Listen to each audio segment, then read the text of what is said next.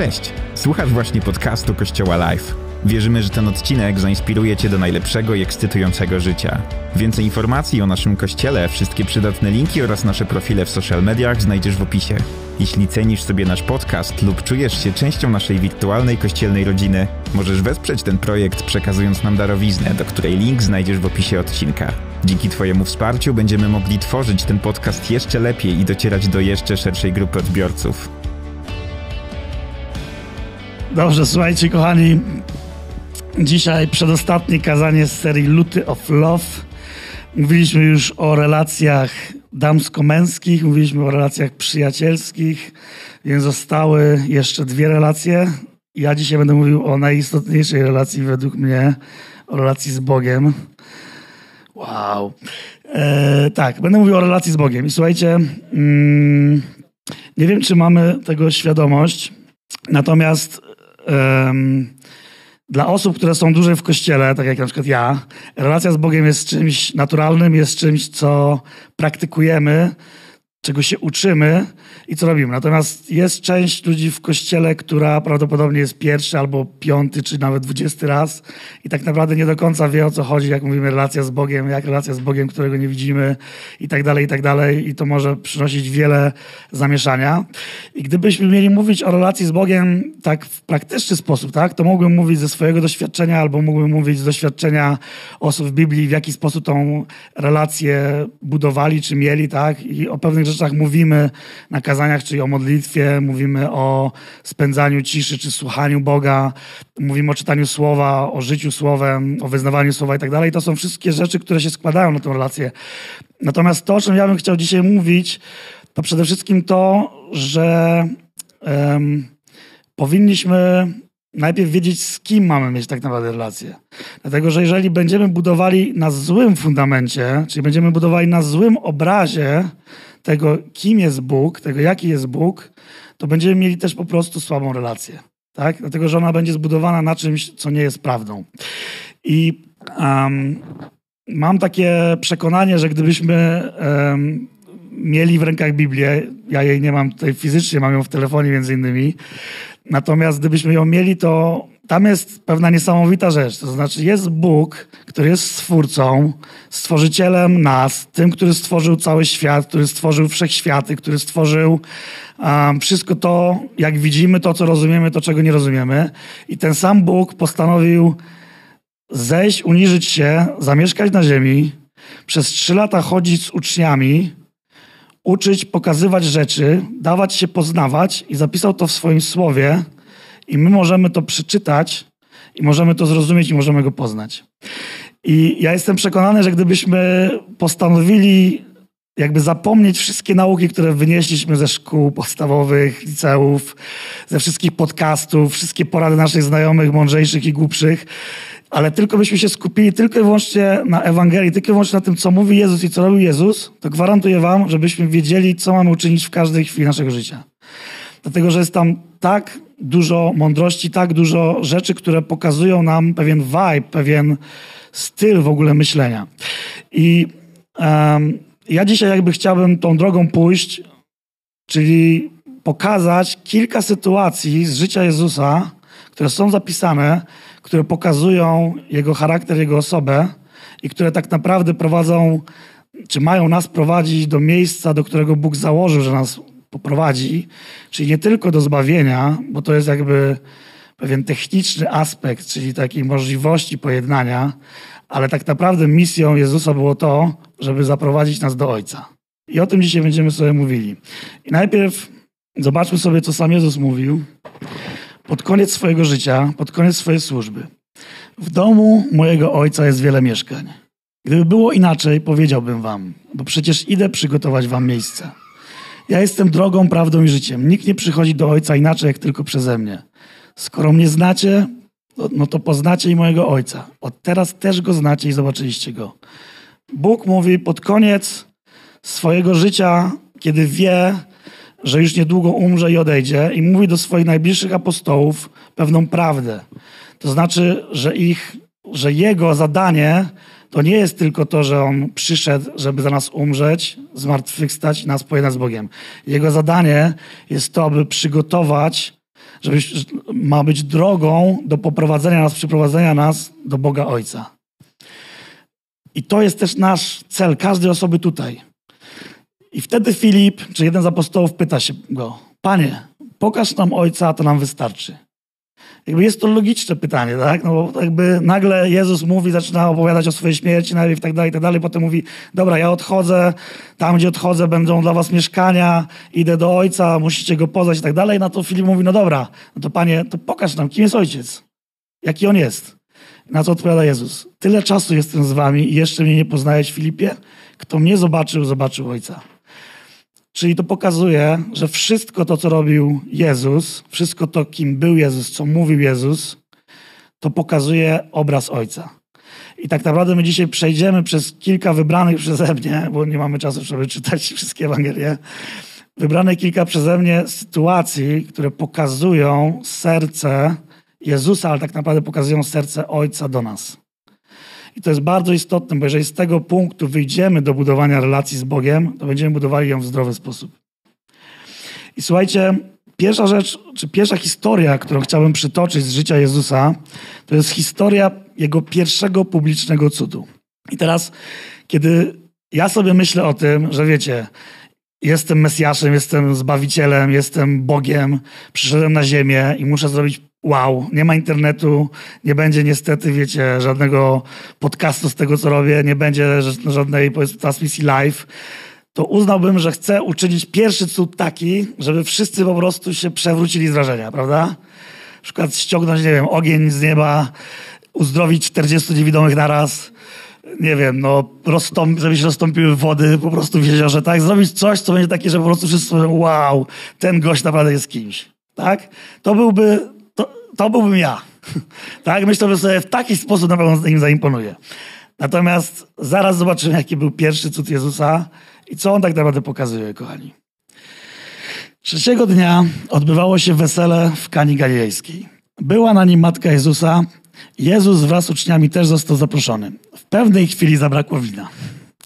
I teraz wiemy, że to jest jako Polacy, wiemy, że jak zabraknie wina na weselu, to jest tragedia.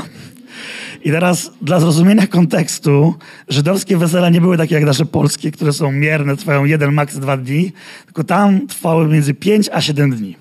I teraz wyobraźcie sobie kilka dni bez wina, z ludźmi, z którymi mamy się bawić. Nie można zrobić klina, tak? Jak wybalowaliśmy poprzednią noc. Generalnie jest to tragedia. I jakby z punktu widzenia rodzin, które wtedy e, były zapraszane i które organizowały wesela, to był po prostu wstyd.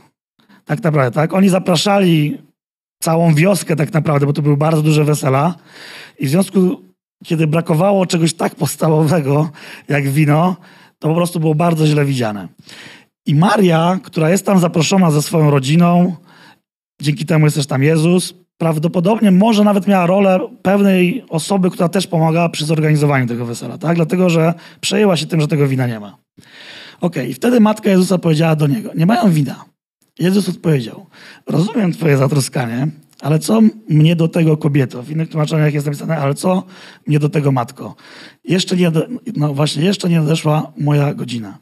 Jezus rozpoczął już swoją służbę, zebrał już apostołów, natomiast jeszcze publicznie nie uczynił żadnego cudu.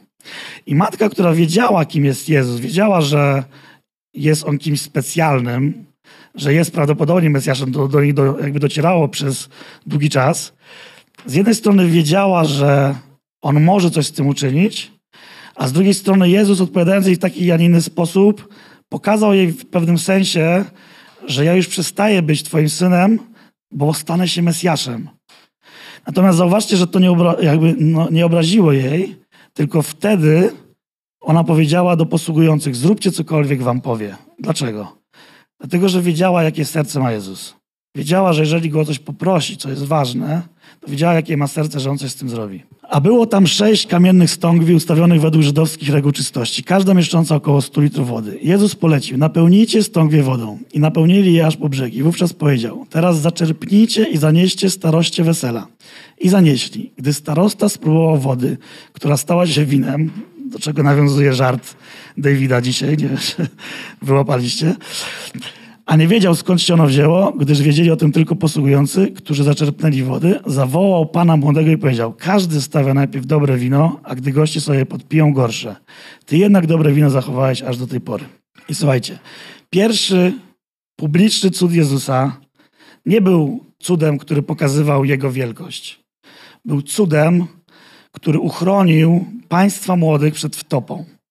Był cudem, w którym Jezus pochylił się nad błahą sprawą, jaką było czyjeś wesele, jakiś tam jego kuzynów może, czy kogoś tak. Pochylił się, uczynił cud i mało tego, nie przypisał go sobie, ale zostawił chwałę dla państwa młodych, bo to był ich dzień. Kumacie?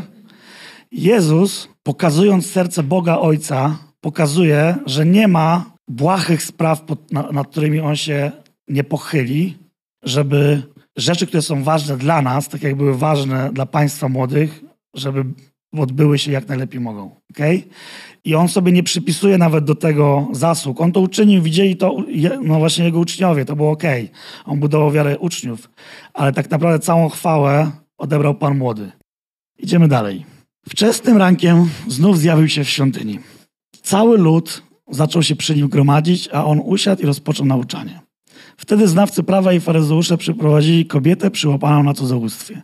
Postawili ją wobec wszystkich i powiedzieli do niego. I teraz słuchajcie, jaka jest sytuacja? Sytuacja jest taka, że Jezus już rozpoczął swoją posługę, już czyni cuda, już jest kimś, naprawdę kimś, tak? Ludzie chodzą za nim. Dlaczego? Dlatego, że przynosi dla tych, którzy są chorzy, którzy są bezbronni, którzy są odrzuceni, przynosi to, czego potrzebują, tak? Czyli dla tych wszystkich ludzi jest zbawcą, tak?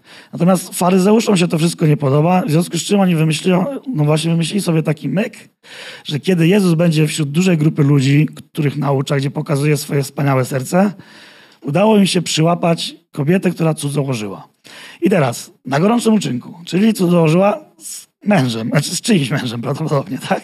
I teraz, w normalnym prawie żydowskim powinni przyprowadzić i kobietę, i mężczyznę. Tak? Natomiast faryzeuszom nie chodzi o to, żeby tak naprawdę skazać kogokolwiek. Im chodzi o to, żeby przyprowadzić kobietę, która, bezbronna kobieta zapłakana, postawić ją przed Jezusem, przed wieloma ludźmi i zapytać się go tak. Albo mamy ją skazać za to, co uczyniła zgodnie z Bożym prawem, to jeżeli powiesz, że nie, to znaczy, że nie przestrzegasz Bożego prawa. Tak? Albo jeżeli ją skażesz przed tymi wszystkimi bezbronnymi ludźmi na śmierć, to co ci wszyscy bezbronni ludzie sobie pomyślą o tej biednej kobiecie, która no, popełniła głupotę, no ale żeby ją zabijać?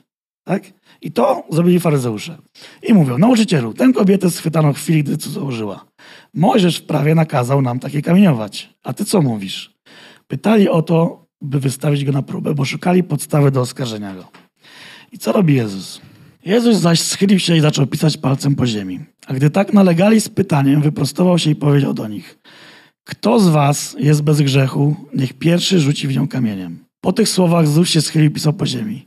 Gdy to usłyszeli, zaczęli odchodzić jeden po drugim, poczynając od starszych. W końcu pozostał on sam oraz kobieta stojąca po środku. Wtedy podniósł się i zapytał, kobieto, gdzie oni są? Nikt cię nie potępił? Odpowiedział, nikt, panie. I teraz zrozummy jedną rzecz. Jedyną osobą, która miała prawo rzucić kamień był Jezus. Tylko on był bez grzechu. Jezus powiedział coś takiego. Wy nie macie prawa, ja mam prawo to zrobić. Ja mam prawo, dlatego że ja nie uczyniłem żadnego grzechu. I wszyscy faryzeusze, którzy tam byli, od, od starszych, czyli tych, którzy są trochę mądrzejsi, po najmłodszych, którzy się palili, żeby Jezusa uwalić, tak? W sensie jakby, wiecie co zrobić z nim, tak? Zabić go. Zaczęli odchodzić, bo docierało do nich, Jezus dał im czas, docierało do nich, że są, że zgrzeszyli chociaż raz, tak? i że nie mają prawa tego zrobić. Nie mają prawa ukamieniować jej. Jedyną osobą, która miała prawo ukamieniować, był Jezus. A Jezus mówi: Ja też cię nie potępiam. Idź i odtąd już nie grzesz. Okay? Ten, który miał to prawo czynić, mało tego, ten, który, gdyby to uczynił, byłby czysty, dlatego że sam był bez grzechu, a prawo było jasne, jakie jest.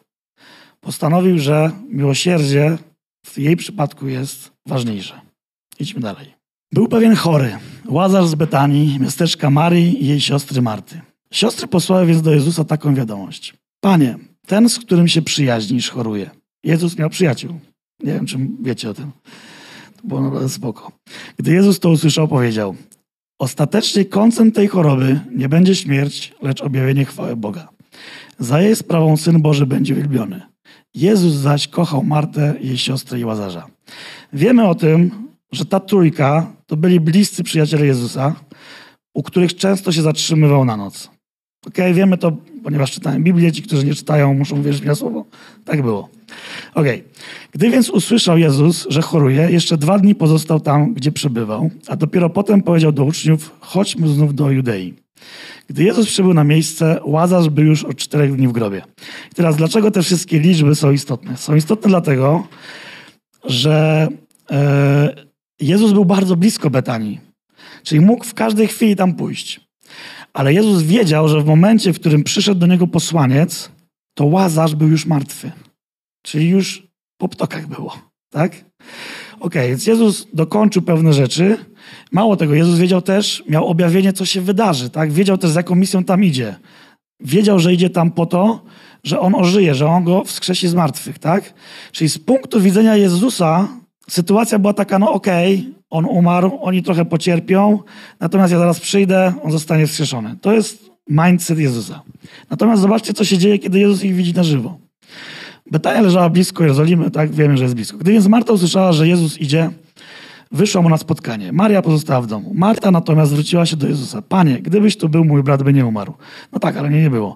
Ale i teraz wiem, że Bóg da ci wszystko, o co go poprosisz. Jezus zapewnił po raz kolejny, wiedząc, że uczyni to Bóg, zmartwychwstanie twój brat. Okay, gdy Maria dotarła tam, czyli druga z sióstr, gdzie był Jezus i zobaczyła go, upadła mu do nóg ze słowami, Panie, gdybyś tu był, znowu to samo, tylko teraz druga siostra, mój brat by nie umarł. I teraz słuchajcie, co robi Jezus? On już nie mówi jej, że zmartwychwstanie, znaczy mówi jej to potem, ale Jezus, widząc jej łzy oraz łzy Żydów, którzy z nią przyszli, westnął głęboko i zapytał, gdzie go położyliście? Chodź i zobacz, Panie, odpowiedzieli. Jezus zapłakał. Kumacie? Jezus, pomimo tego, że wiedział, że zostanie wskrzeszony zaraz Łazarz, że wiedział, co się uczyni. On wszystko to wiedział. To jak zobaczył cierpienie swoich przyjaciół, to zaczął płakać. Okay? To jest to, kiedy Jezus widzi nasze cierpienie. Nawet jeżeli Jezus widzi, że sytuację wyprowadzi naszą, tak? Że, że, no, że rzeczy się zmienią, że z biegiem czasu sytuacja się zmieni, to Jezus widząc nasz ból, jest razem z nami i może zapłakać. Tak? Bo tak uczynił względem swoich przyjaciół, bo tak bardzo ich kochał. Dalej. Jezus znów westał głęboko. To jest jakby tłumaczenie jest niedokładne, bo Jezus po prostu był kompletnie rozbity. I udał się do grobu. W końcu polecił, usuńcie ten kamień, usunęli więc kamień. Jezus natomiast wzniósł oczy w górę i powiedział, Ojcze, dziękuję Ci, że mnie wysłuchałeś. Ja wiem, że mnie zawsze wysłuchujesz, ale powiedziałem to ze względu na tłoczących się wokół mnie ludzi. Chcę, by uwierzyli, że Ty mnie posłałeś. Po tych słowach zawołał donośnym głosem Łazarzu, wyjdź i umarł wyszedł. I dwie rzeczy robi Jezus. Z jednej strony tym wszystkim, którzy nie wierzą, którzy potrzebują zbudowania wiary, pokazuje i mówi te wszystkie rzeczy po to, żeby ich wiarę zbudować. Ale dla swoich przyjaciół, dla ludzi, którzy mają z nim bliską relację, pokazuje: Jestem z wami, współczuję z wami. Idziemy dalej. Przechodzimy do najbardziej dla mnie naprawdę znaczy hardkorowego w sensie, że nie umiem tego objąć swoim umysłem wydarzenia. No. Przed świętem Paschy Jezus był już świadom, że nadeszła godzina Jego przejścia z tego świata do Ojca. Jezus wiedział, że zaraz odda swoje życie na krzyżu. Chciał więc pokazać tym, którzy należeli do Niego i których pokochał w tym świecie, że ich kocha bez reszty. W tych okolicznościach wstał od wieczerzy, złożył swe wierzchnie szaty, wziął płócienny ręcznik i przepasał się nim. Następnie nalał wody do miednicy, zaczął myć nogi uczniom i wycierać ręcznikiem, który był przepasany. Czy wy wyobrażacie sobie, że Bóg, stworzyciel, stwórca, ten, który, gdyby mu się jednak nie podobało całe człowieczeństwo, to po prostu by je zlikwidował i stworzył sobie nowe, postanawia nie tylko zejść na ziemię, zostać człowiekiem, na wieczność, związać się ze swoim stworzeniem, ale potrafi jeszcze klęknąć i usłużyć myjąc stopy, co robili słudzy w tamtych czasach, bo ludzie chodzili w brudzie, po prostu w pyle, mieli zawsze brudne stopy, gdziekolwiek nie wchodzili. I to był standard mycie stóp przez niewolników albo przez sługi po prostu. A to czyni Bóg, który po prostu, któremu się należy chwała, któremu się należy bojaźń Boża, który nas stworzy i może uczynić wszystko. On postanawia, że będzie klęczał przed nami, przed swoim stworzeniem, żeby umyć mu stopy i pokazać, dać nam lekcję, jak bardzo nas kocha i jak chce, żebyśmy my kochali innych. Okej, okay. w tym momencie Szymon Piotr, bardzo zawsze poprawny, mówi, Panie, Ty chcesz mi myć nogi? Jezus odpowiedział, tego, co ja czynię, Ty teraz nie rozumiesz. Przyjdzie jednak chwila, gdy stanie się to dla Ciebie jasne. Piotr nie mógł się z tym pogodzić. Za nic w świecie nie będziesz mi nóg. A Jezus na to, ja sobie wyobrażam tą sytuację, że on go podnosi za ramiona, po prostu mówi nigdy w życiu, tak? A Jezus na to, jeśli cię nie umyje, nie będziesz miał ze mną działu. Szymon Piotr wtedy bardzo mądrze zmienia zdanie, uznany ze zmieniania zdania. Panie powiedział, my nie tylko moje nogi, ale i ręce i głowę. Panie, chodźmy pod prysznic, umyjesz je całego. Jezus odpowiedział, wykąpany człowiek nie musi myć nic poza nogami, jest cały czysty. Bo nie chodziło o to tak naprawdę, żeby umyć brudne stopy, tak? Chodziło o pokazanie poddania pewnego. I Jezus to podsumowuje. Gdy więc umył im nogi, włożył swe szaty, ponownie usiadł i powiedział, czy rozumiecie, co wam uczyniłem? Wy zwracacie się do mnie, nauczycielu i panie, i słusznie czynicie, bo nim jestem. Jeśli zatem ja, pan i nauczyciel, umyłem wam nogi, wy również powinniście sobie nawzajem to czynić. Dałem wam bowiem przykład, abyście wy czynili tak, jak ja wam uczyniłem. I słuchajcie, jeszcze żeby pokazać relację Jezusa z apostołami, zobaczmy, co dalej się dzieje. Po tych słowach Jezus, wstrząśnięty do głębi, oświadczył mówiąc, zaprawdę, zaprawdę powiadam wam, jeden z was mnie wyda. Jezus był naprawdę załamany tym, że jeden z nich, z przyjaciół, w których zainwestował tyle czasu, z którymi spędzał tyle czasu, z którymi, któremu umył przed chwilą stopy, pokazując, jak bardzo jest oddany, że go wyda. Wtedy uczniowie spojrzeli po sobie w niepewności, o kim mówi. A jeden z jego uczniów, którego Jezus miłował, wiemy, że to był Jan, który pisze zresztą tę Ewangelię, siedział przy stole przytulony do Jezusa. Jan miał wtedy około 15-14 lat. Skinął więc na niego Szymon Piotr i rzekł do niego, zapytaj, kto to jest, o kim mówi. A on wsparszy się o piersi Jezusa, zapytał go, panie, kto to jest? Tak wyglądała relacja, kiedy czasem ludzie mówią, przyjdź do Boga, przytul się do Boga. Tak? Dla, dla niektórych ludzi to jest mega cringe'owe, o czym ten człowiek w ogóle do mnie mówi. Natomiast to pokazuje Bóg, że to jest, że On jest prawdziwie taki jak my. Okay? Też do tego samego dąży. Do kontaktu takiego samego, do jakiego my jako ludzie dążymy. Ok, i teraz słuchajcie, powoli kończąc. Jezus, zobaczcie, jak o swoich uczniach mówił. Idziemy cały czas dalej. Największą miłość okazuje ten, kto swoje życie oddaje za przyjaciół. Wy jesteście moimi przyjaciółmi, jeśli czynicie to, co wam przekazuję. Nie nazywam was już sługami, bo sługa nie wie, co czyni jego Pan. Lecz nazwałem was przyjaciółmi, gdyż oznajmiłem wam wszystko, co słyszałem od mojego Ojca. Jezus nie patrzył już, On był Panem, czy jest Panem, to prawda, ale On nie dąży do relacji Pan-sługa. On dąży do relacji przyjaciel, tak? I taką relację chce mieć z nami. I kochani, Jezus przed rozpoczęciem jakby ostatniego etapu, czyli swojej śmierci, modli się jeszcze. Słyszymy, czy jest zapisana dokładna modlitwa, w której Jezus prosi swojego Ojca o pewne rzeczy odnośnie ludzi, odnośnie apostołów, odnośnie świata. Ja tylko wynotowałem dwie rzeczy z tej modlitwy, która jest super, naprawdę warto ją całą przeczytać sobie. Po tych słowach Jezus spojrzał w niebo i powiedział: Ojcze, nadeszła godzina i modli się. Objawiłem Twoje imię ludziom, których mi dałeś ze świata. Byli oni Twoi, dałeś ich mnie i zachowali Twoje słowo. Teraz już wiedzą, że wszystko, co mi dałeś, pochodzi od Ciebie. Mowa jest o apostołach, ale oni mają to przekazywać dalej. Ojcze Sprawiedliwy, świat wprawdzie Ciebie nie poznał, lecz ja Ciebie poznałem i oni poznali, że Ty mnie posłałeś. Objawiłem im też Twoje imię i jeszcze objawię, aby miłość, którą mnie obdarzyłeś, była w nich i ja w nich. Jakie imię objawił Jezus apostołom czy ludziom przez te wszystkie sytuacje, kochani? Objawił imię Ojciec, tak? Niektórzy mówią Abba, tata.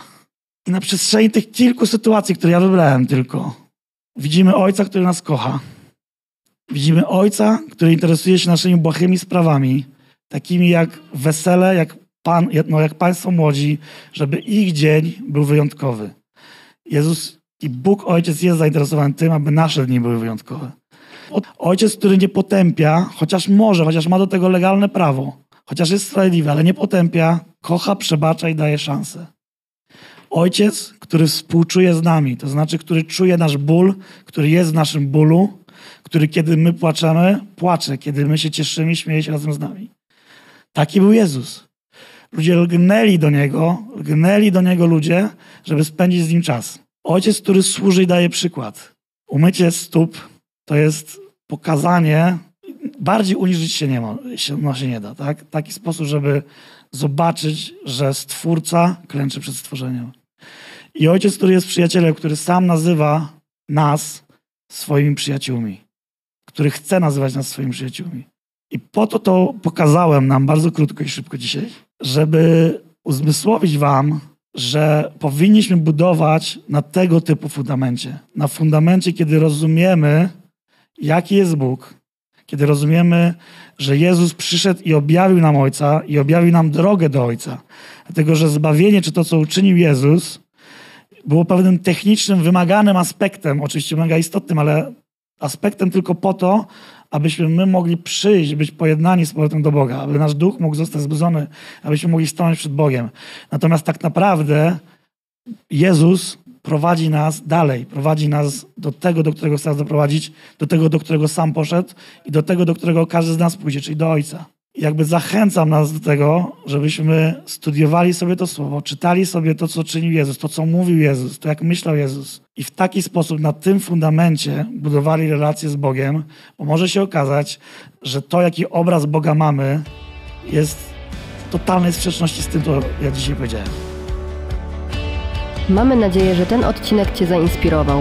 Nowe odcinki ukazują się co tydzień. Pamiętaj, że możesz odwiedzić nas w każdą niedzielę, a więcej informacji o naszym kościele znajdziesz na livechurchwarsaw.com.